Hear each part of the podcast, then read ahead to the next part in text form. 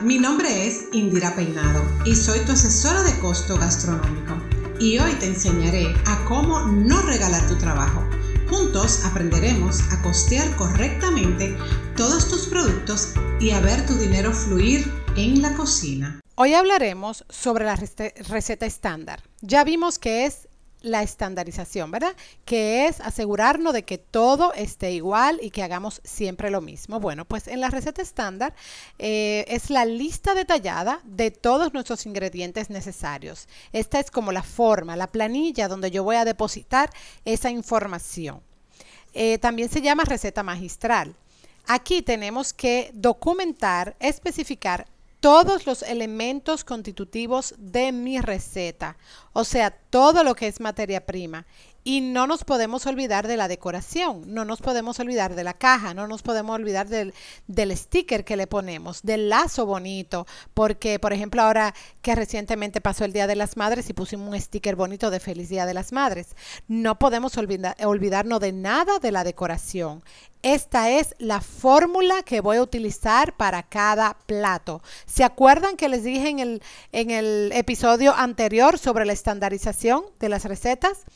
La estandarización, hablamos de la, estandarización en general, ¿verdad? Entonces ahora estamos hablando específicamente de la estandarización de mi receta. La estandarización es que todos los procesos sean iguales y que esté documentado. Eh, es uno de los aspectos básicos para el éxito de tu empresa gastronómica, ya que te permite, con la receta estándar, esta te permite costear los menús. A partir de tu receta estándar, tú vas a poder colocar o saber cómo colocar tu precio de venta. Vas a fijar los precios de acuerdo con la expectativa de rentabilidad que tenga. Vas a reducir los costos ocultos. ¿Por qué? Porque como tienes que documentarlo todo, no se te puede quedar nada. Los costos ocultos, como ese sticker que le mencioné, no se nos puede quedar.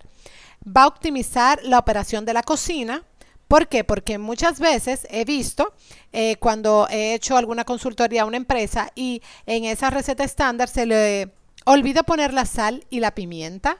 Y ustedes se imaginan en su restaurante que le falte la sal o la pimienta. Ahí mismo se paró todo. ¿Por qué? Porque lo dan por hecho. Damos por hecho de que todos los platos deben de llevar sal y pimienta. Pero ¿qué sucede? La persona que me hace la compra de esos productos de esos ingredientes, en mi receta estándar no dice que lleva sal y pimienta, entonces yo no lo voy a comprar. Entonces, ¿ven por qué la importancia? O si no le ponen sal y pimienta al gusto. ¿Y cómo es eso? ¿Cómo yo voy a medir al gusto? ¿Cómo yo voy a ir a un lugar, a un establecimiento y le voy a decir, deme sal y pimienta al gusto? No me lo venden. Tengo que darle una medida, tengo que darle una información. Entonces, por eso es la importancia de colocarlo. He visto también que muchas veces se olvida poner la vainilla o el polvo de hornear porque se utiliza en pequeñas proporciones o en pequeñas cantidades y por ende se olvidan, no lo ponen. El colorante, los colorantes que le ponemos unas gotitas, no se nos puede olvidar nada. Recuerden, reducir los costos ocultos. Todo debe de estar documentado en mi receta estándar. Y garantiza, como les mencioné en el episodio anterior, un servicio inmejorable a mi cliente porque siempre le daré lo mismo. Entonces, ¿qué debe tener mi receta estándar? Debe tener el nombre de la receta, no se me puede quedar, nombre de la preparación que vamos a realizar, las porciones, o sea, de esa receta, cuántas porciones van a salir, eh, en este espacio tendremos en cuenta el número de platos que se, obtiene de esa receta, ¿verdad? No se nos puede olvidar.